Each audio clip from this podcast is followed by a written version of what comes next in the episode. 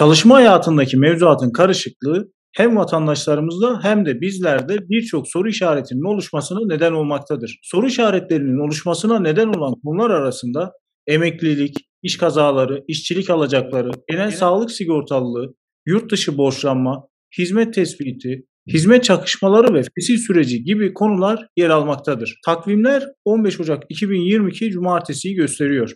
SGK 4.0 Radyo'dan herkese merhaba. Ben Gökhan İnce. Bugün yeni bir programla karşınızdayız. Programımızın ismi Soru İşaretleri Programıdır. Bu programda gerek sosyal medya üzerinden gerekse e-posta adreslerimiz aracılığıyla bize ulaştırılan soruları cevaplamaya çalışacağız. Bu programı kıymetli meslektaşım Muhammed Asa ile birlikte yapıyoruz. Sosyal medya kullananlar onu sosyal güvenlik ofisi olarak tanırlar. Sosyal medyada çalışma hayatına ilişkin güncel gelişmeleri anlaşılır bir şekilde paylaşmaktadır. Sosyal Güvenlik Ofisi'ni takip ederek paylaşımlarından istifade edebilirsiniz. Üstadımıza bir merhaba diyelim. Bu arada ben Ankara'dayım. Program ortağım Muhammed Asa ise Bursa'dadır. Yayınımızı uzaktan bağlantı yöntemleriyle gerçekleştiriyoruz. Üstad merhaba nasılsın? Yeni yılın nasıl geçiyor? Programla ilgili neler söylemek istersin? E, merhabalar üstadım. E, teşekkürler.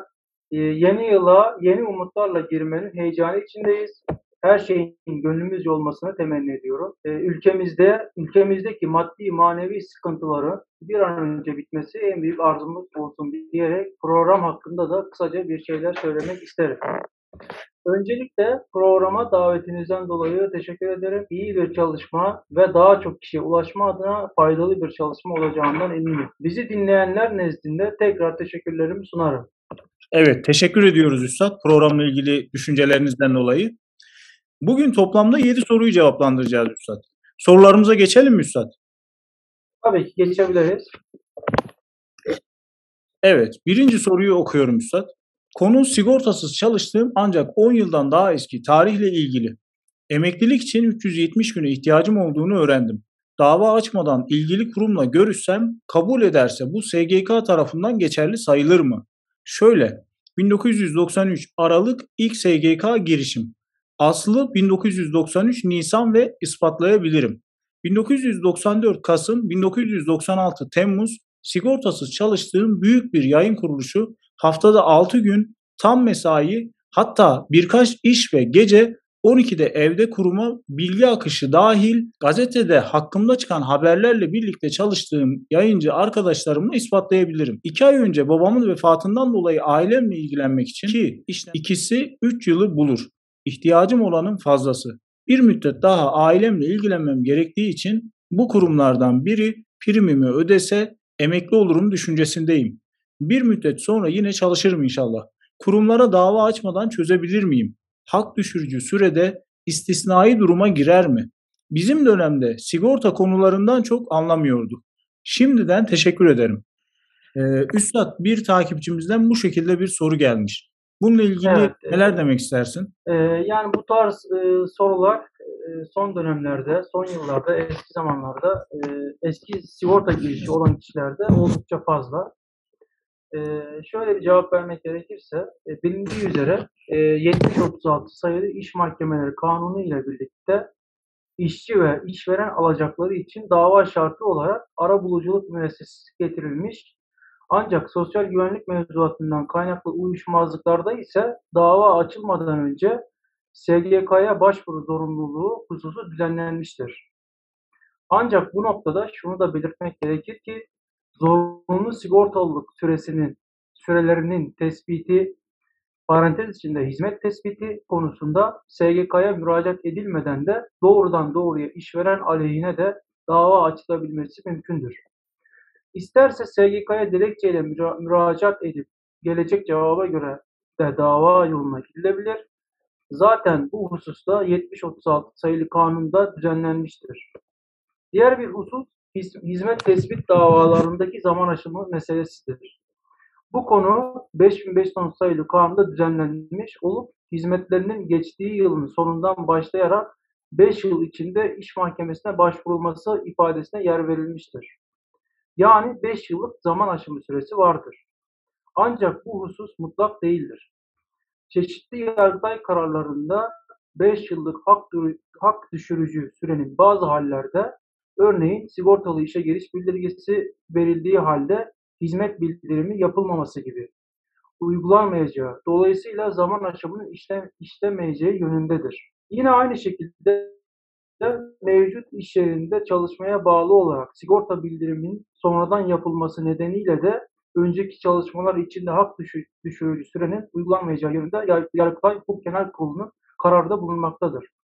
Bu husustaki temel sorun sigortasız çalışılan dönemde hiç bildirim yapılmamasıdır. Böyle durumda zaman aşımı 5 yıl olarak uygulanacağı yönündedir.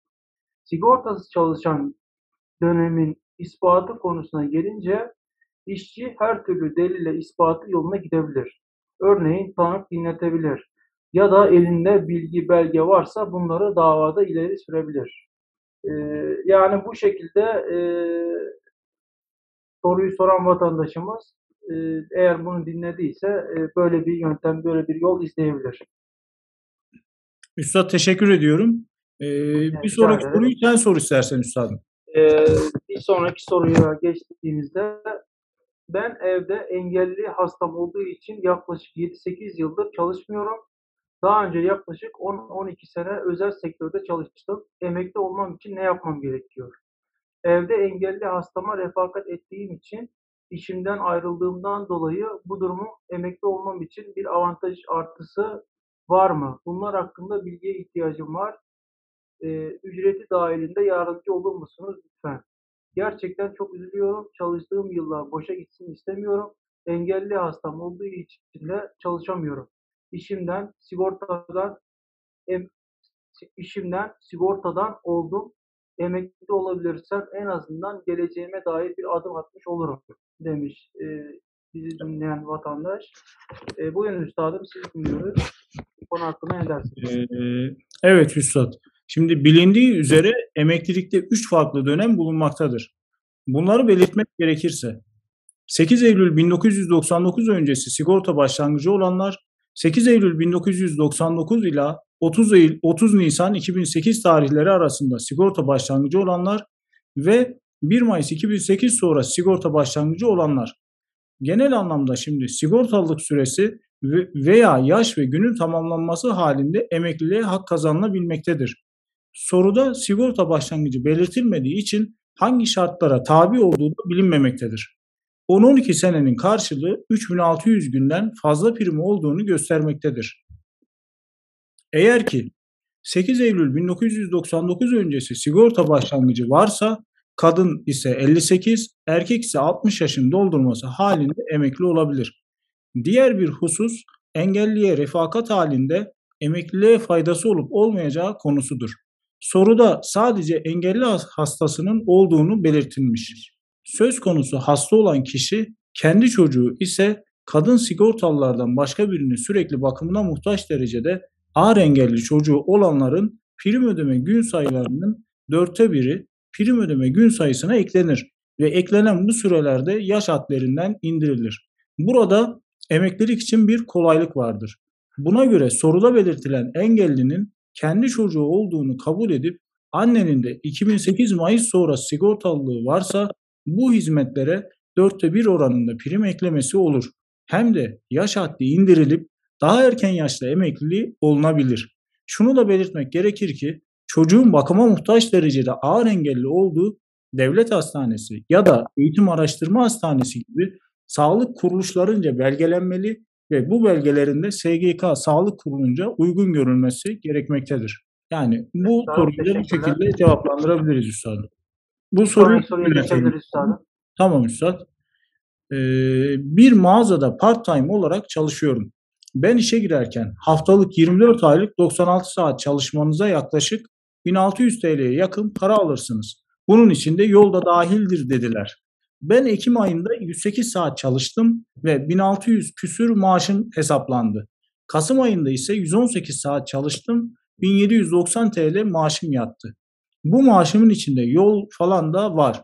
Benim hakkımın yendiğini düşünüyorum. Yardımcı olur musunuz? demiş Üstad bir takipçimiz. Bununla ilgili evet, ne e, Şimdi kısmi süreli çalışma ya da bilinen adıyla part-time çalışma sigortalının haftalık sigortalının haftalık çalışma süresini tam süreli iş sözleşmesiyle çalışan emsal işçiye göre 3'te 2 oranında daha az belirlendiği çalışma olarak adlandırılmaktadır. SGK mevzuatı uyarınca saat ücreti karşılığında yapılan kısmi süreli çalışmalarda ay içinde çalışılan toplam sürenin günlük olan çalışma süresi olan 7,5 saate bölünmek suretiyle ay içinde SGK'ya bildirilmesi gereken gün sayısı hesap edilmektedir.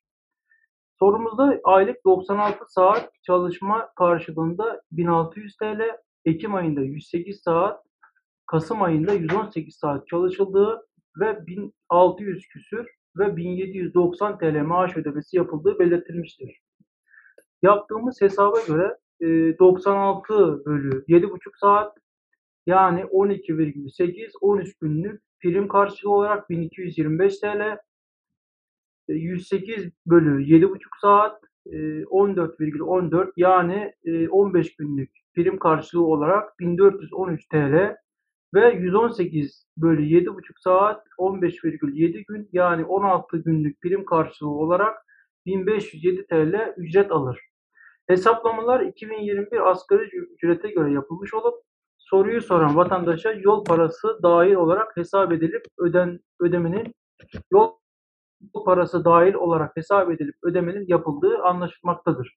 Yani bu soruda e, vatandaşın sorduğu e, konuda e, herhangi bir hatanın olduğunu biz düşünmüyoruz. E, yani burada e, ne kadar yol parası ödendiği konusunda bilgi verilmediği için e, daha fazla ayrıntılı bir şekilde cevap vermemize mümkün gözükmüyor. E, yani bu kadar. Tamam Üstad. E, bir sonraki soruya geçebiliriz. İstersen buyur sen sor Üstad'ım. E, tabii ki. Annemin emekli maaşı kesildi. SGK'dan yazı geldi. Çalıştığı iş yerinde fiilen çalışmadığı için günleri iptal edilmiş. Kalan günlerde emeklilik için yeterli olmadığı için itiraz dilekçesi yazdık. Daha cevap gelmedi. İl SGK ilgili birimde yaptığım telefon görüşmesinde başka çalışanların da günleri iptal oldu dedi. Ama konuyu bilmiyoruz. Annem çalıştığı diğerlerini biz bilemeyiz. İlgilendirmez de bizi. Yazıda herhangi bir mahkeme kararı annem çalışırken yapılmış bir denetim raporu yok. Yani somut bir delil göstermemişler. Maaşı kestik, sizi borçlandırdık demişler. Dilekçede talep ettim, bilgilendirme istedim. Biz konuyu Konuyu biz konuya çok uzak insanlarız. Böyle bir durumda ne yapabiliriz? Mahkeme için hukuki danışmanlık alacak ekonomik gücü yok annemi. Böyle bir dünya var mı? Biz dedik oldu. Neye dayanarak, kime göre bu tespit edildi diye sordum da sordum da dilekçemde. Bize bir yol gösterir misiniz? demiş e, bizi dinleyen bir takipçimiz. E, buyurun üstadım bu konuda ne dersiniz? e, Üstad teşekkürler. Ee, aslında bu konu da üstad sahte sigortalılık, şüpheli iş yeri işlemleri bu konu da aslında çalışma hayatında sık, sıklıkla karşılaştığımız konular arasında yer, al, yer alıyor üstad. Ee, bu konu birçok kişinin göz ardı ettiği bir husustur aslında. Hizmetleri şüpheli ya da sahteli olabileceği durumlarda SGK tarafından kişilerin hizmet dökümüne sahte S, şüpheli Ş veya kontrollü K kodları işlenerek yapılan inceleme ve soruşturmalar neticesinde hizmetlerin iptali yapılabilmektedir.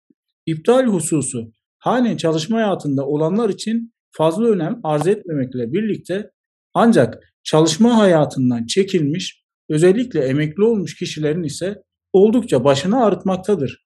Şöyle ki üstadım, prim iptaline bağlı olarak emekliliği iptal olduğunda geriye dönük aylıklar ve hastaneye gidilmesi nedeniyle yapılan masraflar talep edilmektedir.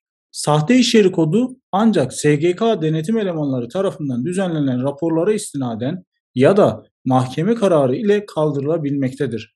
SGK'dan sonuç anlamadığı takdirde mahkemeye gitmekten başka çözüm yolu da yoktur. Soruyu soran vatandaşımız açısından 2021'e 27 sayılı sahte kontrollü şüpheli iş ile ilgili yapılacak işlemler konulu SGK genelgesinde ayrıntılı olarak açıklamalarda mevcuttur. Buraya bakılması da yerinde olacaktır. Yani bu soru da Üstad bu şekilde cevaplandırabiliriz. Aynen aynen Üstad'ım. Yani bu, bu husus aslında e, şunu da eklemek gerekir bence. E, yani insanlarımızın yani e, sigortalı çalışanların çoğu e, ara ara hizmet dökümlerine bakmasında fayda var. E, çünkü Kesinlikle. kodlar e, şüpheli, sahte ve kontrollü kodları hizmet dökümüne işleniyor. Buradan takip ettikleri takdirde e, kendileri de e, bu konu hakkında ne olduğunu daha iyi şekilde görmüş olacaklardır. Ve bir sonraki soruya geçebiliriz üstadım. Teşekkürler Üstad. Ee, okuyorum Üstad soruyu. Tabii ki buyurun. Ee, merhaba. 21 yıldır bankacıyım. 7000 iş günüm doldu. Emekli sandığından teyit ettim. Emeklilik için yaş dışında tüm şartlarımın gerçekleştiğini, sadece yaşı bekleyeceğimi söylendi. İş yerimden bu ay ayrılmayı düşünüyorum. Yeni tavan kıdem tazminatımı alıp çıkabilir miyim? Demiş bir takipçimiz Üstad. Bu kıdem tazminatı Evet. tavanı ile ilgili ve kıdem tazminatı şartları ile ilgili bir soru Üstad. Buyurun Üstad. Evet, buyurun. evet üstadım. Ee, bu konuyla ilgili şunu söylemek gerekir. Ee, kıdem tazminatı konusu e, 1475 sayılı İş Kanunu'nun 14. maddesinde düzenlenmiş olup şartlara haiz olan çalışanlar kıdem tazminatı hakkı elde etmektedir. Bu şartlardan biri de yaş dışında sigortalılık süresi ve prim günü tamamlayıp SGK'dan kıdem tazminatı alabilir yazısı almak koşuluyla ve bu yazı işverene ibraz edip istifa etmeleri halinde kıdem tazminatı alabilmeleridir. Yani burada şunu belirtmek gerekir. Ee, Birçok çalışan e, şöyle bir hata yapabiliyor. Ee, önce gidip işverenden istifa dilekçesini sunuyor. Daha sonra gidip SGK'dan kıdem tazminatı almaya çalışıyor. Bu büyük bir hata. Ee, önce yazıyı al- alıp daha sonra istifa etmek gerekir. Çünkü böyle e, büyük bir hata e, tazminatınızı yakabilir. Bunu da belirtmek gerekir. Hı hı. E, peki e, kıdem tazminatı yazısı neye göre ve nasıl alınır? Buna bakmak gerekir. Evet. e, şimdi burada şuna bakmak gerekiyor. E, kıdem tazminatı yazısı alabilmek için e, hangi şartlara sahip olmak gerekiyor? E, buna değinmek gerekirse 8 Eylül 99 öncesi sigorta başlangıcı olanlar 15 yıl sigortalılık süresi ve 3600 gün doldurdukları takdirde SGK'dan kıdem tazminatı yası alabilirler. 8 Eylül 1999 sonrası sigorta başlangıcı olanlar 7000 gün veya 25 yıl sigortalık süresi ve 4500 gün tamamladıkları takdirde yine aynı şekilde SGK'dan kıdem tazminatı yası alabilirler. 1 Mayıs 2008 sonrası sigorta başlangıcı olanlar 25 yıl sigortalık süresi ve 5400 günü sağlamaları halinde e, yine aynı şekilde SGK'ya müracaat edip kıdem tazminatı alabilir yazısı alınarak işverene sunulması suretiyle kıdem tazminatı ödemesi gerekmektedir. Tazminat peşin ödenmeli ancak işçi onay verdiği takdirde taksitler halinde de ödenmesi mümkündür. E, tabii kıdem tazminatından sadece damga vergisi kesildiğinde e, hepimiz bilmekteyiz. 2022 yılı kıdem tazminat tavanı 10.596 TL olarak hesap edilmiştir. E, alınan bir üc- ücret tavanı aşıyorsa e, ödeme de bu tavan kadar yapılacaktır. Yani e, sorumuzun cevabı da e, aldığı brüt ücrete göre tavan hesabı da yapılacağını e, söyleyebiliriz. Ee, Üstad burada şunu da ekleyebiliriz. Ee, yani tavan 10.596 TL olmakla birlikte aslında işçilere tavan üzerinde de ödeme yapılabiliyor. Ancak bu durumda da, e, bu durumda da gelir vergisi ve e, sigorta priminin kesintilerinin yapılması gerekiyor. Aynen, aynen üstadım. Yani tavan üzerinde ödeme yapıldığı zaman e, prim ve vergi kesintilerine tabi olacaktır. yani aynen. Bu, buna herhangi bir engel yok. Yani tavan bu şekilde olmakla birlikte herhangi bir engel yok. Tabii ki. Aynen üstadım. Ee, E, bir sonraki soruya geçebiliriz üstadım. Tamam Üstad. E, soruyorum. Evet. e, Türk firması Libya'ya Türk işçi götürüyor. Yatırması gereken SGK tavanı 3 asgari ücret mi olmalı yoksa Türkiye'deki SGK tavanı mı olmalı şeklinde bir sorumuz var. E, bu konu hakkında e, ne dersiniz e, üstadım? Ee, ya Üstad yurt dışına işçi götürmede o ülkenin hani sözleşmesi var mı yok mu götürdüğümüz ülkede e, ilk öncelikle buna bakmamız gerekir. Hı. şöyle ki şimdi işverenlerce başka ülkelerde üstlenilen işler nedeniyle zaman zaman Türk işçileri götürülebilmekte ve sosyal güvenlik mevzuatı açısından da bir takım hak ve yükümlülükler doğabilmektedir. Şimdi bu bağlamda iş ve işlemler daha çok iki ülke arasında imzalanan uluslararası sosyal güvenlik sözleşmeleriyle yürütülmektedir. Soru açısından baktığımızda ise SGK mevzuatında sosyal güvenlik sözleşmesi olmayan ülkelerde iş üstlenen işverenlerce yurt dışında çalıştırılmak üzere götürülen Türk işçileri için şimdi şöyle bir şey getirilmiştir üstad, sınır getirilmiştir. Günlük kazanç üst sınırı asgari ücretin günlük tutarının 3 katı olarak düzenlenmiştir. Ancak Libya ile Türkiye arasında mevcut olan sosyal güvenlik sözleşmesi gereği iş ve işlemler buna göre yapılacaktır. Yani bu soruyu Evet, yanıtlandırabiliriz üstad. Sözleşme var Yani- mı yok mu? Ona göre. Sözleşme yoksa 3 asgari ücret. Sözleşme varsa da Aynen. sözleşmeye göre. Evet, evet Üstadım o şekilde. E, yani burada hani sözleşme imzalanıp imzalanmadığını e, SGK'nın kendi sitesinden de e, bulup o şekilde e, bir yol izlenebilir. Yani takipçilerimiz o şekilde bir yol izleyebilir. Evet, evet üstad. Orada tüm sözleşmeler SGK yayınlıyor zaten üstad. Aynen evet Üstadım o şekilde. E, bir sonraki soruya geçebiliriz Üstadım. Tabii ki üstad soruyorum. Ee, ben 12 yıldır aynı iş yerinde çalışıyorum. Maaşım 3400 lira. Bu durumda asgari ücret 4000 olursa, iş yerimde bana yeterli bir zam yapmazsa, bu durumda iş yerime dava açabilir miyim? Çünkü kıdem farkı diye bir şeyler olmalı. Sizce dava açmalı mıyım? Böyle bir durumda ne, ne yapabilirim? E, bu soru her e, yılın e, Aralık ayında illaki bir gündeme geliyor. Genelde takipçilerimiz bu şekilde sorular çok olmakta. E, ne yapabilirim? Nasıl e, yol izleyebilirim? İstifa edersem işte e, bana tazminatı verir mi işveren gibisinden soruluyor. E, asgari yani bu konu zaman zaman dediğimiz gibi Aralık ayında gündeme geliyor. Asgari ücret artış oranında maaş artışı olur mu? Ya da e, olması gerekmez mi? Veya işveren zam yapmaz ve bunu gerekçe göstererek istifa edersem tazminat alabilir miyim? Tarzında çok soru sorabil- sorul- sorulmakta. Kısaca Kesinlikle. değinmek gerekirse e, maaş artışına ilişkin iş sözleşmesinde hüküm varsa buna göre maaş artışı yapılması işverence zorunludur.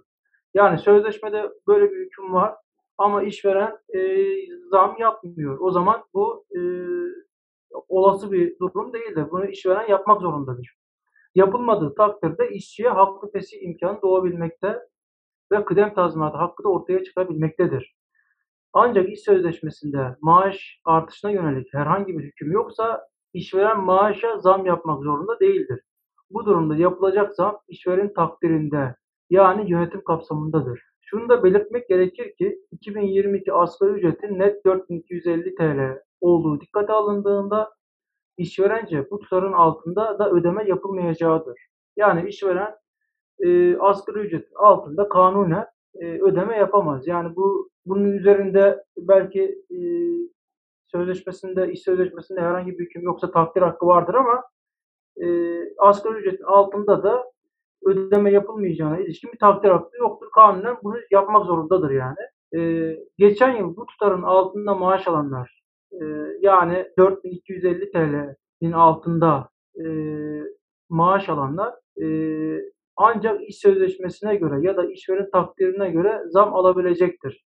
Yani almış oluyor aslında. Yani 4250 TL'nin altında zam aldığı, e, ücret aldığı için geçen yıl. Bu sene 4250 TL ödenmesi gerektiği için minimum otomatik olarak bir zam almış ol- oluyor. Yani bunu e, kanundan dolayı böyle bir e, hak doğmuş oluyor diyebiliriz. E, yani bu, bu konu hakkında bu şekilde e, cevap verilebilir diye düşünüyorum. Evet. Ee, Üstad teşekkür de ekleyeceğiniz varsa üstadım yani bununla ilgili Ee, ya Üstad şöyle bu konuda özellikle hani iş sözleşmelerine hani bakmak gerekir. İş sözleşmelerin örneğin işte tüfe oranında zam yapılacağı veya asgari ücret artış oranında zam yapılacağı evet veya işverenle hani işçi arasındaki e, yine belirlenen bir oranda artış yapılacağı öngörülmüşse şimdi bu artış esastır Üstad.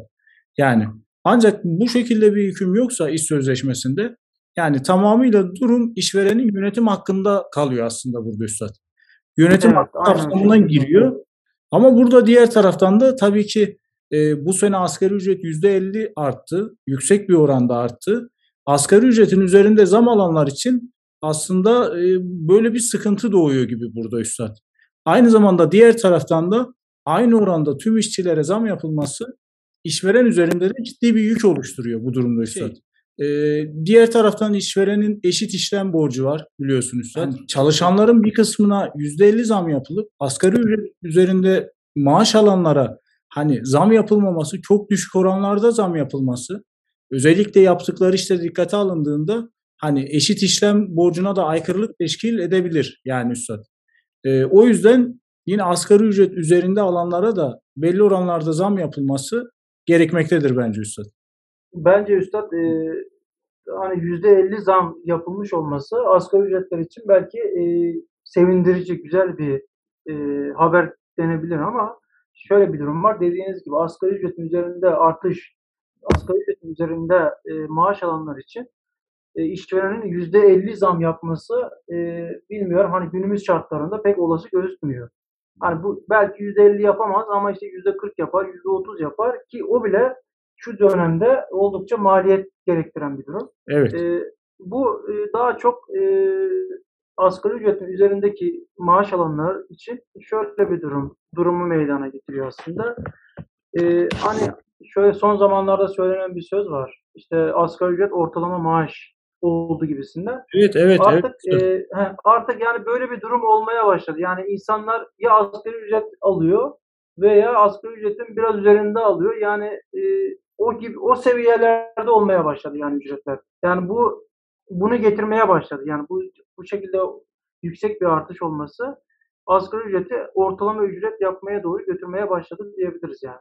Ee, Üstad şimdi TÜİK'in e, yayınladığı istatistikleri baktığımız zaman, incelediğimiz zaman asgari ücretle ortalama ücretler arasındaki şey fark şu anda çok azalmış durumda. Yani asgari ücret aslında ortalama ücret olduğu veya olmaya çok yakın. Evet, bunu aynen, diyebiliriz. Aynen. TÜİK'in resmi açıkladığı istatistiklere göre bu bunu diyebiliriz, söyleyebiliriz. Tamam, tamam üstadım. Yani dediğimiz gibi e, bu iş e, biraz o tarafa doğru gitmekte. Evet, evet üstad. E, bugünlük bu kadar yeterli bence üstad. E, bitirelim e, programı. Üstadım. E, yani mora, moderatör sizsiniz üstadım. Siz ne derseniz odur. E, Eyvallah üstad. Size, bırak, size bırakıyorum üstadım yani bu konuyu. E, teşekkürler üstad. E, o zaman şey yapalım üstad. Bitirelim programımızı.